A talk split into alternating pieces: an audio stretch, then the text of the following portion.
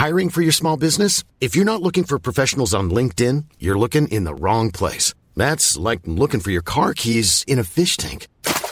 LinkedIn helps you hire professionals you can't find anywhere else, even those who aren't actively searching for a new job but might be open to the perfect role. In a given month, over 70% of LinkedIn users don't even visit other leading job sites. So start looking in the right place. With LinkedIn, you can hire professionals like a professional. Post your free job on linkedin.com slash people today. Ryan Reynolds here from Mint Mobile. With the price of just about everything going up during inflation, we thought we'd bring our prices down. So to help us, we brought in a reverse auctioneer, which is apparently a thing. Mint Mobile unlimited premium wireless. Ready to get 30, 30, bit to get 30, bit to get 20, 20, 20, bit to get 20, 20, bit to get 15, 15, 15, 15 just 15 bucks a month. So, Give it a try at mintmobile.com slash switch. $45 upfront for three months plus taxes and fees. Promo rate for new customers for limited time. Unlimited more than 40 gigabytes per month. Slows. Full terms at mintmobile.com. You're very welcome to this week's podcast, Railway Stories. I'm Maurice O'Keefe, and for many years I've travelled the country and collected railway stories, and found that the people connected or associated with railways are a very special community, and they lived and talked their experiences. This podcast is a snapshot of what I collected. We'll start with the West Clare Railway.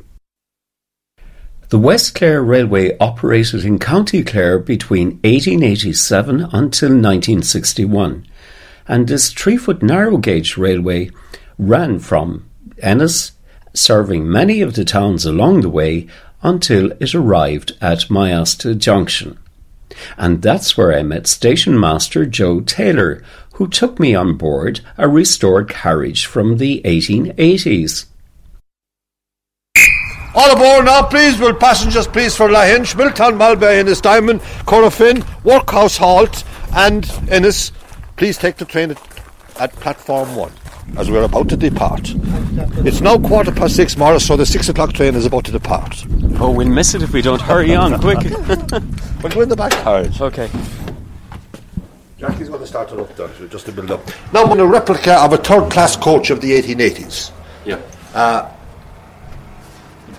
the, the the original of the species would have a, uh, timber on the outside, but the safety people wouldn't allow us build timber coaches. But the interior of it is exactly taken from photographs of the way they used to look. People facing each other sitting on timber seats, and they would have gone to market in Kilrush. Some people would have ducks, geese, chickens, dozens of eggs underneath the seat, and it would be quite an exciting and smelly place, Maurice, in the old days, because there were small animals with them in the in, in the carriage, you know.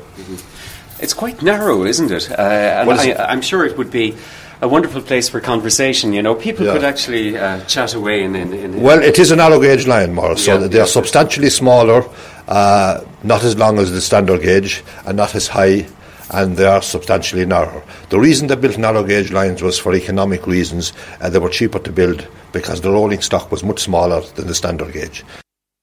The West Cork Railway also closed in 1961, but in its heyday, in the 1930s, Cosmo Haskard remembers his school days as a schoolboy arriving back on the Innisfallen from England to Cork and then travelling first class on the Cork to Bantry train. usually there was first and second class. I only remember once travelling first class. I used to normally travel. I said first and second. I was wrong. First and third. There was no second for some reason. Um, third class was pretty hard benches and so on, and you had women with baskets of chicken and all kinds of things. Uh, and uh, but um, uh, the the first class carriage. I mean, uh, I I think I went twice in first class for some reason or other, and I do remember uh, in the winter you went to the Albert Quay station.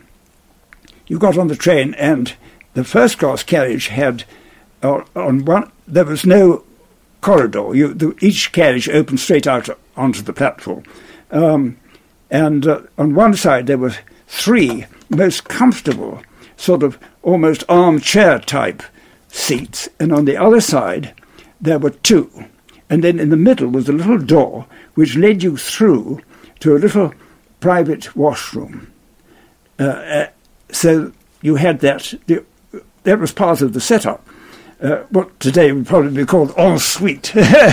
so you remember all the uh, the towns and the villages that the train passed through? Yes, indeed. Yeah? Well, one one thing which uh, was uh, uh, perhaps almost unique, I suppose, about the train in winter was that you had a foot warmer put into the first class carriage. This was a long metal thing, about as long as that table there, uh, about this high, and it was full of hot water. So you put your feet on that. Mm. And then when you got to Bandon, a replacement was put in. Uh, and then from there, uh, going west from Bandon, you just, the water got colder, and then you, there was no more foot warmer after that.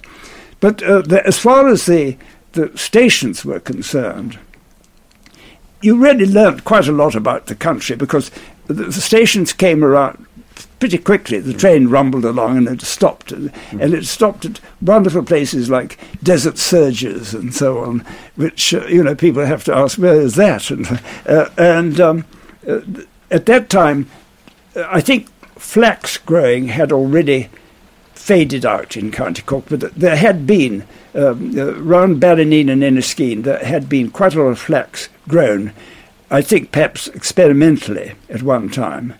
Um, but uh, people getting in and out, people very chatty on the, as people are on a train. I mean, was, conversation was the normal thing. They, you didn't see people sort of sitting looking glum or looking at the paper and so on. Everybody talked to everybody else. The introduction of narrow gauge railways opened the countryside, and the movement of people and goods were transported from one town and village to another. The Tralee and Dingle Railway closed in the 1950s. It had 31 miles of three foot gauge rising at sea level at Tralee in County Kerry and then crossing the spine of the Dingle Peninsula climbing up hills and down into the valleys until it eventually arrived in Dingle. It was the most westerly railhead in Europe. My dad was their station master in Annascaul. He went to Annascaul, I think, about 1916 or 17. John Knightley recalls his father's time, Bob Knightley, as station master in the village of Annascaul, which is about halfway between Dingle and Tralee. To fill in after the death of uh, Mr. Hoffman, uh, who was a Protestant, and he died suddenly in the railway station itself.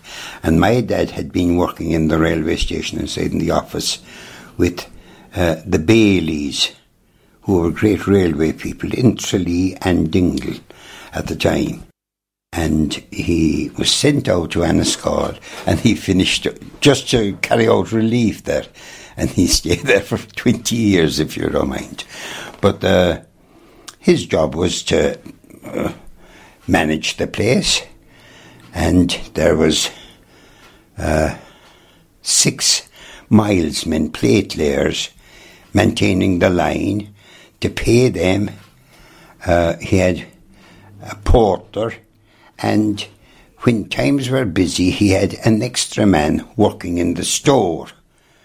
Uh, at the time, all the provisions, all the meal stuffs, meal and flour and all that. In the springtime, all the manures, they all were delivered by train. And all the building materials coming from Dingle and from Tralee itself, from Latchford's and McKenna's, McCown's and Tralee.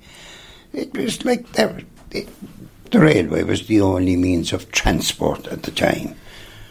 In the 1930s, as a young boy, John was travelling in the train going from Annascaul over the hills and over the viaduct at Lispole into Dingle when he had a hair raising experience in a runaway train. I was one of the people that was in a runaway train one time. Uh, my I had an aunt in Dingle, and as a young fella, maybe about seven or eight, I'd imagine I was. Uh, I sat in into the guard's van with Jimmy Ash, uh, and his family, some of his family are still in Tralee, I think. But I set into the garden with Jimmy Ash, and he'd accompany me down to my aunt's house in Dingle after getting off in Dingle. And lo and behold, when we arrived at the top of Garrynadur after negotiating all the hills, and we had the greatest incline of all from there then down to Lispole Bridge. And uh, the next thing is the train started to rock from side to side. And I always remember the guard, even though I was only a young fellow of seven or eight, taking off his cap and praying aloud that we'd make the viaduct. Yes. And we made the viaduct, and I was looking out there. He was after applying the handbrake. And in the big bogie vans that they had there, uh, they were the length of a carriage. And uh, there was a handbrake at each end of them. And of course, you couldn't screw down the handbrake tight because you'd only skid along. Whereas, uh, just keeping it applied nice to try and control the train. But he he wasn't able to control it. And when we were passing through Lispole station, I always remember five or six lads on the platform there waiting for the morning paper, even though this was half seven, maybe eight in the evening. The morning papers out of Dublin arrived in Kerry only at that time. And uh, some of these fellas, they couldn't get over that the train didn't stop because the bundle of papers and other things would have been handed out. And they continued on their bicycles chasing the train back and the train stopped almost when the climb starts then again to go up into Dingle there where you pass the, the race course. And uh, I got out and I walked along the road. We were by the side of the public roadway. And I walked along the side of the road with the guard, with Jimmy Ash, up to the driver, and he was attacking the driver for uh, letting the train run away, as you may say. But uh, that had been, uh, that viaduct in Lispole had been the scene of a great accident years before, uh, within the first 10 or 15 years of the line being opened, because the curve going into it was too uh, sharp. And a train or an engine, an engine I, I think maybe one wagon went in and down into the bottom of the valley there.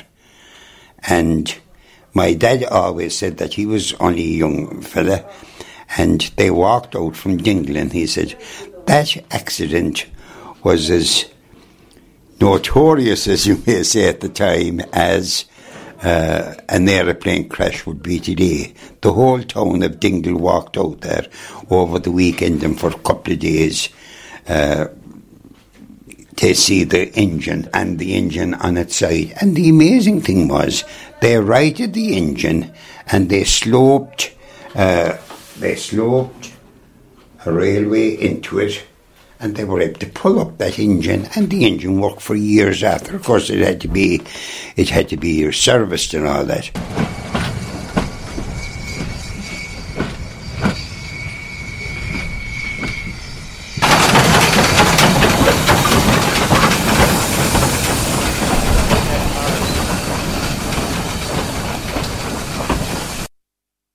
The, uh, the goods train had come out the main road you bring them off up there above, and there was a lever here. You put in the staff and make the road over. The Irish Sugar Beet Factory in Carlow was opened in 1924 and was the first of its kind in Ireland. And for many decades, it was the cornerstone of the local economy. And James Moran used to work there, and here he explains what he was doing. There was a road running parallels with the line, was oh, there? yeah, there were six of them. The goods would come out the main road. You'd bring them in onto the siding then, hook off all your beet, do your shunting, and uh, then all the sugar that had been going out, you put it onto the engine. He'd go back out, hook up to the rest of his train, and away. Now, Where, where were you stationed exactly? Just off up above here, In the hut. in the hut. What exactly did you do? What was your day's work? What what were you involved in? Well, I was involved in all the wagons that uh, the beat wagons that came in. I took all the stations they were from, with the labels on them. You see, take the name and write them down into the book, and the number of the wagon. Leamy was checker. He was down in the factory uh, where they were loading the sugar, and he checked the loads in it. Maybe it'd be ten ton, maybe five ton. So he put down where it was going at Kildare, Dublin, Limerick, or where it was, you know. Put the labels on them. This is a red brick house, Yeah. both inside and outside. Molly Carroll lived and worked all her life at the railway station house in Ballyling, Graiguenamanagh in County Kilkenny. Her father worked on the railway when it first started in 1903. The the railway here opened in three, and he come on the rail lane. You know, to put down the rails. You know. And Molly explains her father was picked out at the hiring fair when men were needed to join up and work on the rail line going down to County Waterford. And then when it was when they was picking the men off, he used to go to a place called Glenmore. That's outside of New Ross and then into and into Waterford. He used to have to walk it then from New Ross into Glenmore, but he used to bring the bicycle along the the rails in case any cows or anything would be on the railway. Molly used to label the beat wagons. labelling the wagons and stay up in the night and let them out, bringing in the other ones. That was my job. What time of the night would they come in Oh, well, or go out? I mean, uh, some of them now used, it was very good now. They used to go out now till 12 o'clock. You know? So you were working late into the night. I was, yeah. And in the 30s and 40s, the place was buzzing. As uh, Molly explains here, all the local farmers used to come with their uh, horse and car load of beet. The whole house here used to be packed. And then if you was coming down the lane with your car or anything, you couldn't come through. Yeah. There'd be a row. you know? Uh, uh, would do you remember a time when before the tractor? I did well, the horses and cars. Yeah. Did well. The, it was slower moving, of course. It was, but it was good moving. They used to be in there on the bank there before eight o'clock in the morning. and the the car didn't carry. You know, it wouldn't carry as much as a trailer. they used to have three horses and a good car and the rims on it. yeah. Yeah. Was it? Was it? Can you describe the car? Was it a long car? Oh, it was a long one, a horse's car. Yeah. They used to have rims up on it. You know? Yeah. To stop the beat from falling. To stop the beat from falling out. Yeah. The local farmers, there was Ballacrinigan, Cooleyhoon, Bahana, Drana and Drummond. All them come. Another job Molly used to do was operate the signal box. And one night, while walking down the track, she discovered that a train had become derailed. We used to have to open the signals there above Yeah. and lay in the wagons in on the bank there. And that was all manual, of course. Oh, It it, just yeah, we had nothing else, only pair hands. yeah. Yeah, I remember one night my daddy was here and I was walking down there beside the railway, you know. I, oh, I was looking, I don't know. Oh, I, you have to go down, daddy, and uncouple that wagon. I can't do it. Why, what's wrong? One of the rails, one of the wheels of the wagon is, off, is off the rail. that finished that. We had to get the breakdown gang the next morning. Yeah. Yeah, breakdown gang. And when the train arrived at Ballyling station house, the railwaymen used to come into the house to Molly for their breakfast and return again to the train where they would cook it. And they come in then in the mornings to us, and uh, they used to have a shovel. We'd have rashers, sausages. We didn't know what tomatoes was, you know, only rashers and so. And then we always kept hens. Go out in the house then and get a whole lot of eggs. You know, and bring them in in your apron, you know. Leave them there too. And would, would and you they buy used yeah. to bring out the eggs and the sausages and the rashers and cook them in on the on Uh, the on the griddle? on, no, cook them on the shovel on the shovel? on the shovel in the train. Is Do you know, in the fire, Yeah. in the fire. Did they really? Oh yes, oh the God, that was great man. Hmm. I knew him all. I knew him. What were the names? Uh, do you know? There was uh, Tom Connors. He was uh, the driver on the train. And there was a fella called Paddy Sneed. He was a fireman. And there was uh, Jim Flood. God be good. They're all sure. There was Jim Flood then. He had a short leg. Do you know? Um, you know, to bent over, you know. He used to be a guard on the train. And then we had another fella then. He was called, I know what they, I know, he come a Dublin man. Uh, what was his job on the train? Oh, he was a driver again. Was he? And did, did they ever talk, or did you ever hear about the, the the extreme heat that they must have had to Oh, endure yes. in, in Yeah. you know shoveling the the, the, the coal into the fire all yeah, the time? you used to open it and phew, in it go, in it go, in it go. Seven or eight shovel. But then when the frost was out, they used to sand the, uh, sand the rails to take off, do you know, Mm.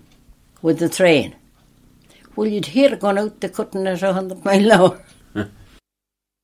And in return for Molly's generosity, the railwaymen used to leave coal behind. Yeah. We never knew what it was to buy a bag coal. Yeah. Oh, we did not. That's No. good. Great big knobs of coal. Yeah. throw them out in the garden. We used to give them uh, spuds and parsnips and carrots because we had two gardens of our own. Well, belonged to the railway, and uh, Daddy was a very good man. Oh God, he was a good man. Uh, would they be sold to the, the lads, or was it just oh in, no, in, in no, ex- no, was just no in money exchange? no all. money exchange. no money at all. No, there not? no, no. We wouldn't hear of that. And then when the what's this they're called? When the herons used to come in down below in Waterford or Wexford, they had an old black bucket. they come in and th- they throw them there in a great big base. Herons. Did they really? They did a lot. Them were the good times, you know. And there was great sadness when the line closed, as Molly explains how her father took it very badly. Daddy was in bed for three days. Why was he in bed for three days? Sorrow. About what? Taking up the railway. He- he- when he saw the whole thing coming Yeah. to an end. Yeah. He was in bed for three days. Mhm. You bring him up the tea. I don't want it. You turn around and come down the stairs. You look back in at him and you cry like the rain. I used to say to him, I can't go to him. He's crying. I wish God help him, she said.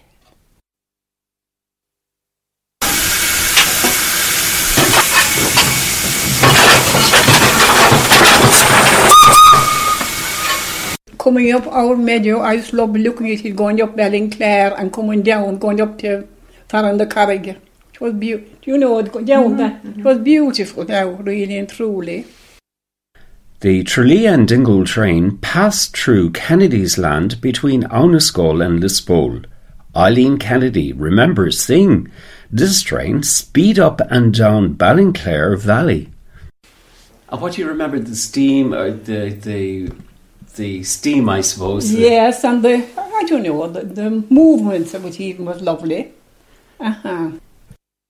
The women of the village of Lispole would bring their butter to the market in Dingle. and this was not only a commercial enterprise, but it was also a very important way of maintaining social contact. And you know what what they always said, they loved it, there was a big carriage. And you know, you knew everyone and you saw everyone. Going back to Dingle, the women from Lispole had the butter going to Dingle to sell. But said it was terrific company. Do you know what we have? We have nothing now. yes, uh-huh. And they used to bring their butter back in the They train. used back, yeah, back to, do you know, British Dad's mother now was one of them there to know well. And, and you know, you'd be sitting, big carriage sitting, and you knew everyone, and everyone spoke to each other and everything. The Tralee and Dingle railway line sometimes passed at very close proximity to farm buildings, and on an occasion a spark from a passing train would cause a fire. It burned um, hay shed oven, creams there and got the crown, didn't it? I think it did. The sparks of it. Yeah, those Do you know what that was saying? It burned the house over and melt over on the skull. But it, it opened up the whole countryside, didn't it? It did. And the train would also carry the schoolmistress Kate Driscoll from the village of Camp to the local school in Lispole, which Eileen attended. Tigdune and Miss Mistress were teachers in camp and they travelled in the train.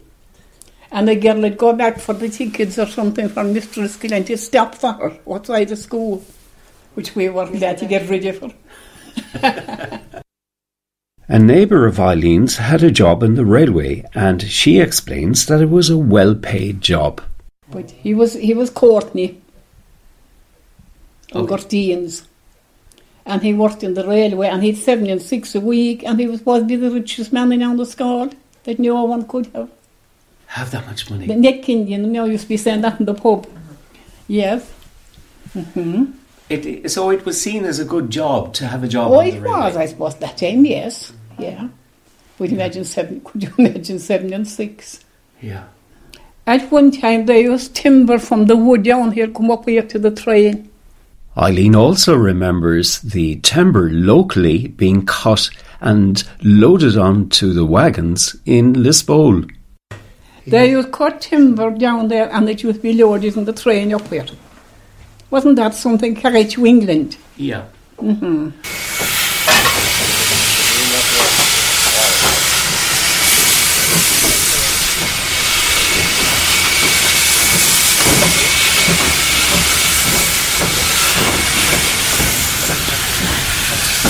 were born in Ballyhorgan. And then they were living in Innismore, in a railway house. PJ Harnett grew up in a railway house in North Kerry. He is the third generation to have worked for the Great Southern Railways and later. CIE. My grand- grandfather was working in the railway as a platelayer. Platelayer is a man that does assist at the maintenance of the line.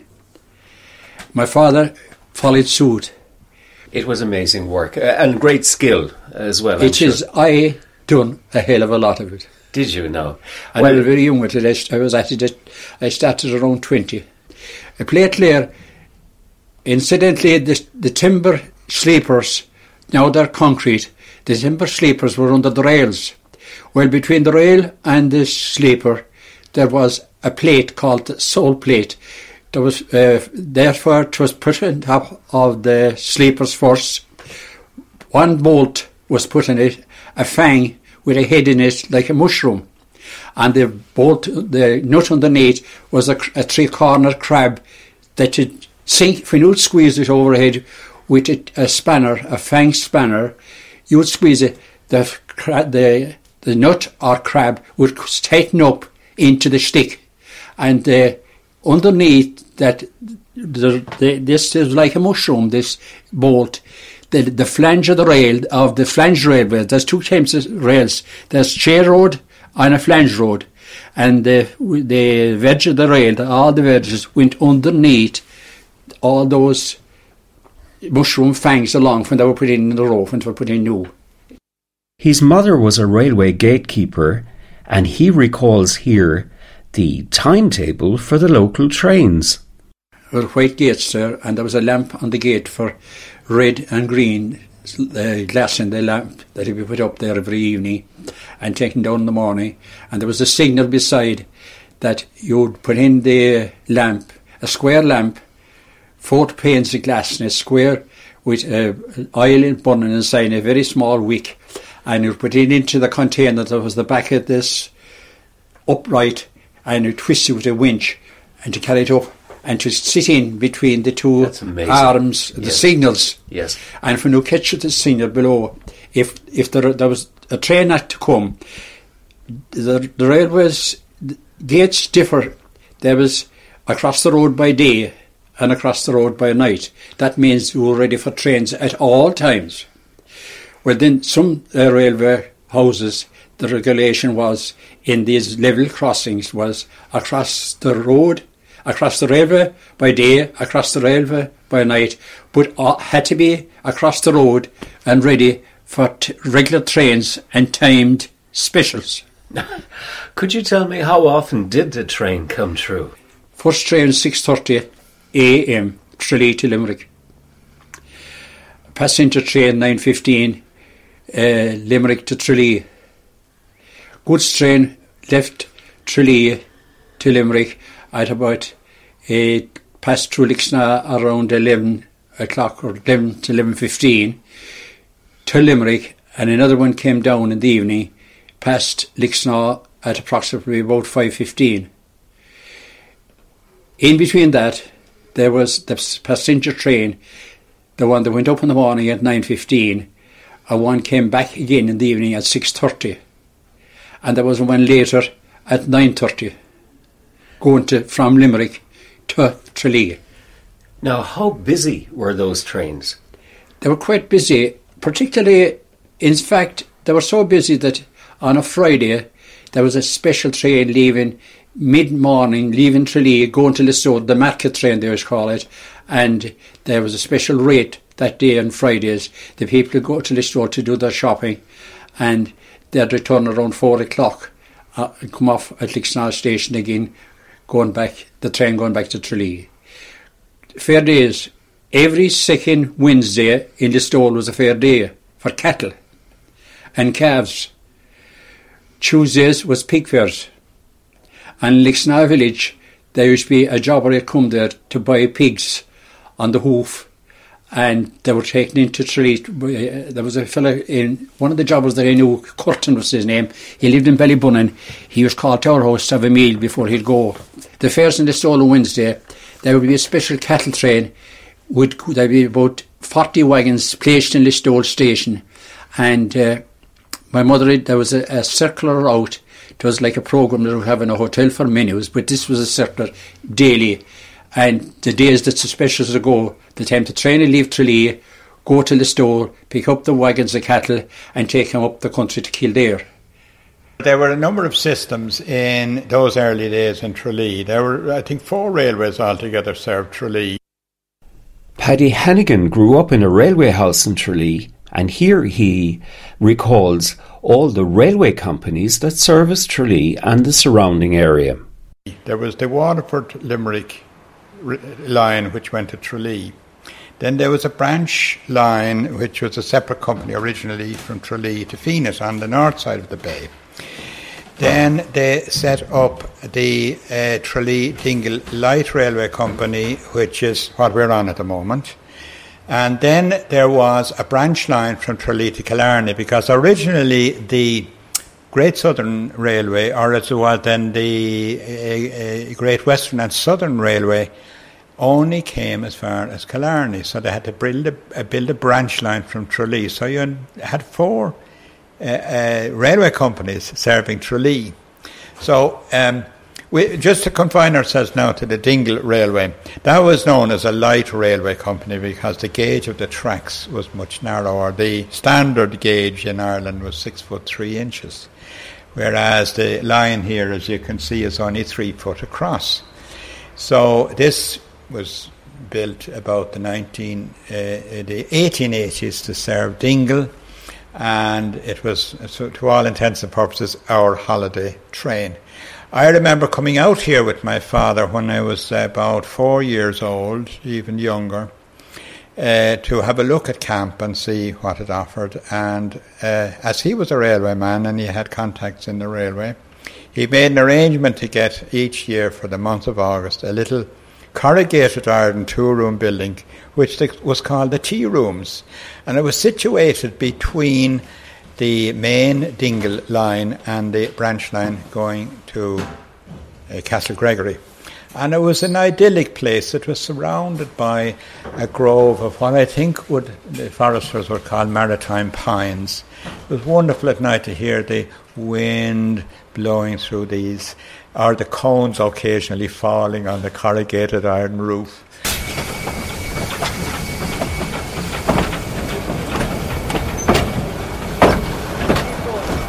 We return again to John Knightley, and here he's describing what it must have been like working inside a, a, very confined space for the driver and the stoker. And then he goes on to talk about the terrain all the way back from Tralee to Dingle. And the steam, the dirt, the dust, uh, it, it, must have been dreadful. It was dreadful, and uh, it, the, the little area that they had to work in was so confined.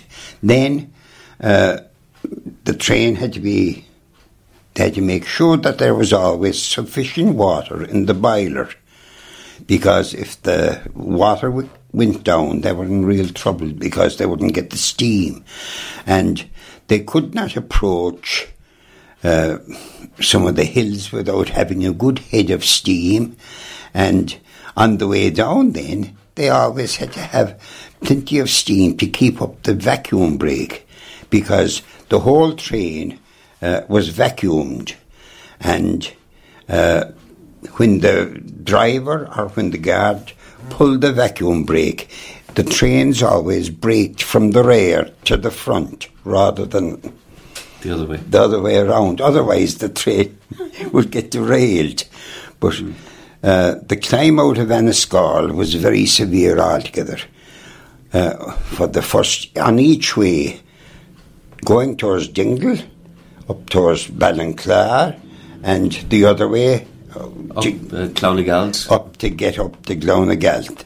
And of course, then again, one of the great pulls coming from Dingle was uh, from Lispole up to the top of Garrynadur. And then after Garrynadur, you had to come all, all around Bon And it was in Bon where a train got derailed one time with a gale of wind. And the special trains put on for excursions on a Sunday out to the beaches along the Tralee Bay must have been some spectacle to watch. Every Sunday there was excursions out to camp and to Castle Gregory and the crowds were so great. At some of them, they even sat on the top of the roof of the carriages. And now, I, I have a feeling that my recollection goes that uh, some fella got killed, and that put an end to Sunday excursions out of Tralee. My goodness, no. yeah, that, that there was such a crowd going yeah, out. Yeah. yeah, well, it was a great novelty. He had transport for a few pence out, uh, out to camp, and I think it it stopped there one or two places where there's a nice beach. The people just hopped out, and that was that. Whereas today they'd be claiming compensation for jumping out in the ground. And John here recalls the delay of up to one hour when the tide was in, uh, which occurred because of the surrounding marshy lands as the train reached the outskirts of Blennerville. Yeah. And of course, then, uh, one of the great difficulties then, and it got worse and worse as the years went by, I couldn't say why, and that was the flooding at the basin in Tralee. And when the tide was in, especially high tide, and it flooded the line all along where uh, the Blennerville line is now. Uh, the Blennerville line, the new line there, was moved much to the south, I presume it went more south, and there was a new a new way made for it, whereas the other one was nearer the water, like. And I remember as a young kid being in Tralee with my mam, and the next thing is uh, if the water, if the tide was in, and if it hit the bottom of the firebox of the engine, well, they just had to wait there until the tide started to recede again, and that meant great delays. I remember to go to Tralee uh, with my mother in, in, in, in the train, going over to the station. On the Dingle Tralee line, there was a diversion at Camp Junction to Castle Gregory. This line closed in 1939. But Tommy Daly from Castle Gregory can actually recall going on that train with his mother to Tralee.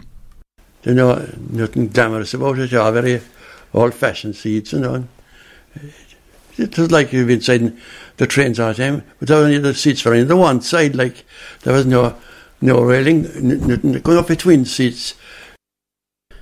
And Tommy had a job as a young lad. He used to drive the cattle to the station and on to the carriages heading for Tralee. But I, I remember in the fair day driving cattle up to the station, uh, put into the carriages above at the railway station in Gregory, above to Patrick's area there. You know, the, some of the buildings, in fact, are there yet, you know, that were there that time. Having a memory like that, going back and remembering the railways. yeah. So tell me, what did it look like up there in, in Castle Gregory when the train it was coming in and going out? And there were, uh, you know, tracks coming in and out, and uh, you're going from the roadside, of course, and there's drive the cattle and the fair day, like in there, and be waiting inside. I was only a child, of course. That was, I mean, it closed 1939, you see, and I was only nine years. I remember driving dr- driving the cattle in and waiting for the train, and the, the cat, driving them all into the to the to trucks, you know, and the train going steaming and steam up out, going out the tracks and way up Killy Heights, you know. Keep going. Yeah.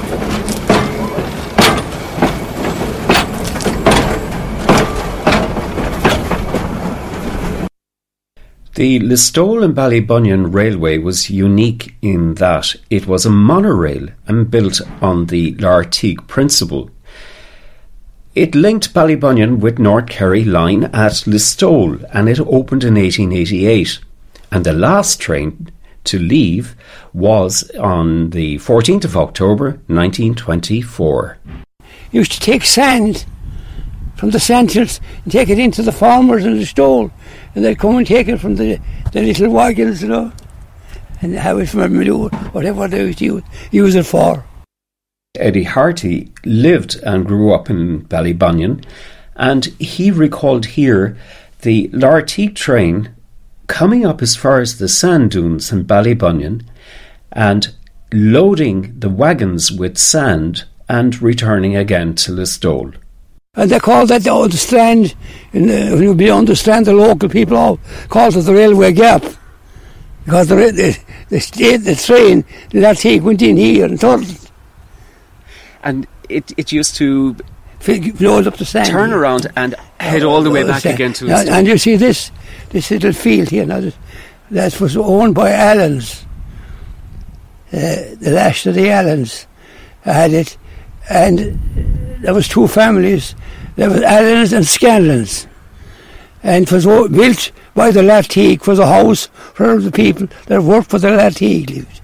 It wasn't pleasant. A terrible noise, a fierce, fierce noise. A fierce, fierce noise, you know.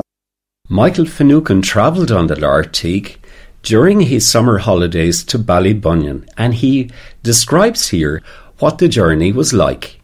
And uh, they were sitting down and looking out, you know, and the seats were just hard, and you were shaking. You see, you know, you know the balance, you know the size setup of it, and uh, there was trouble getting people's balance going in and out. There was fellas putting you here, putting you there, and all that kind of thing, you know. And uh, but when the thing started, anyhow, the noise, if it wasn't the moon they were going to, it was Mars they were going to, you know. Moors, the, the moon was near enough for me. There was so much noise and so much power. There were two engines competing with another, you know, one at each side of the track. And did it go very fast? Oh, not at all. No, the, the cyclists, what number of them were there, what number of them were there, were uh, uh, were, were, were trying to cycle. Any young fella, his his great boast would be to, to beat to beat the Lartigue, you know. You could say, and you'd see fellas sweating, sweating, and the horses you find out their life. We always uh, we used to go there regularly in the point. We used to see it regularly, and uh, because it was beside the, the road, you see. And, uh, and uh, we had a horse. He was a highly spirited horse. He was, he was boy. He was a member of the farmers' races. And you can imagine him, he see here, the fire behold, and he wanted to jump over the ditch. and that's fun. And, and most unpleasant, and I had two or three times I went, and each occasion I had a headache.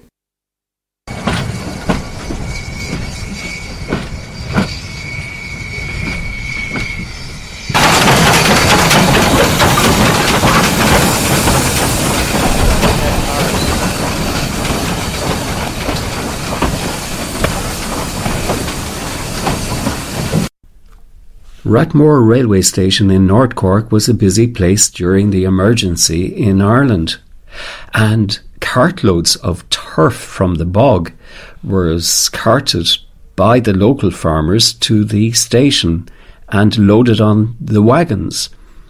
Also, the Fry Cadbury's factory in the town was quite busy uh, transporting its chocolate crumb on the carriages to Cork City. And John Kelly remembers those days. Loading the wagons. If, we, uh, if you be nominated for a, a, a wagon to, to Dublin, there was three or four different people.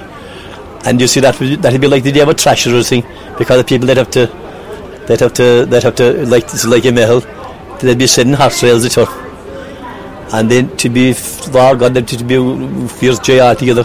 When a person was nominated and your man come cycling there was no communications that day your man come up to the house uh, cycling and to go all over the town like that there was a wagon of turf by out and he had the number of the wagon. And then they'd all come down with their, come down with their six horses and they'd have young lads and they'd go to Hassed's bar above then like there was a place there for tying the horses and to make a big a big day and of course there was another big thing too was Fry Cadbury's, like with all the, the crumb that went out from Fry Cadbury's, I think 23 wagons of crumb that would go to Cork. And the shunting of the wagons, there was no computers that time.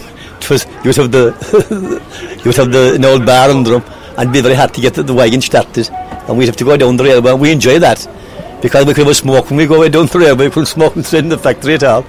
And then you bring up three or four, three or four empty wagons and you would shove them up and then they strike the full wagon over. Lord God, the, the noise that would be out of that when the, when the two bumpers as they go away with it. But I think there's 22 wagons eh, eh, eh, there happened up. Well, we've come to the end, and I hope you enjoyed listening to this week's podcast, Railway Stories. If you would like to hear the full interviews, you can visit our website at www.irishlifeandlore.com. My name is Maurice O'Keefe, and thank you for listening. Mom deserves the best, and there's no better place to shop for Mother's Day than Whole Foods Market. They're your destination for unbeatable savings, from premium gifts to show-stopping flowers and irresistible desserts. Start by saving 33% with Prime on all body care and candles. Then get a 15-stem bunch of tulips for just $9.99 each with Prime. Round out Mom's menu with festive rosé, irresistible berry chantilly cake, and more special treats. Come celebrate Mother's Day at Whole Foods Market. Hi, I'm Daniel, founder of Pretty Litter. Did you know cats tend to hide symptoms of sickness and pain? I learned this the hard way after losing my cat, Gingy. So I created Pretty Litter, a health monitoring litter that helps detect early signs of illness by changing colors, saving you money and potentially your cat's life. Pretty Litter is veterinarian developed, and it's the easiest way to keep tabs on your fur baby's health right at home. Go to prettylitter.com and use code ACAST for 20% off your first order and a free cat toy. Terms and conditions apply. See site for details. Planning for your next trip? Elevate your travel style with Quince. Quince has all the jet setting essentials you'll want for your next getaway, like European linen, premium luggage options, buttery soft Italian leather bags, and so much more. And is all priced at 50 to 80% less than similar brands. Plus, Quince only works with factories that use safe and ethical manufacturing practices. Pack your bags with high-quality essentials you'll be wearing for vacations to come with Quince. Go to quince.com slash pack for free shipping and 365-day returns.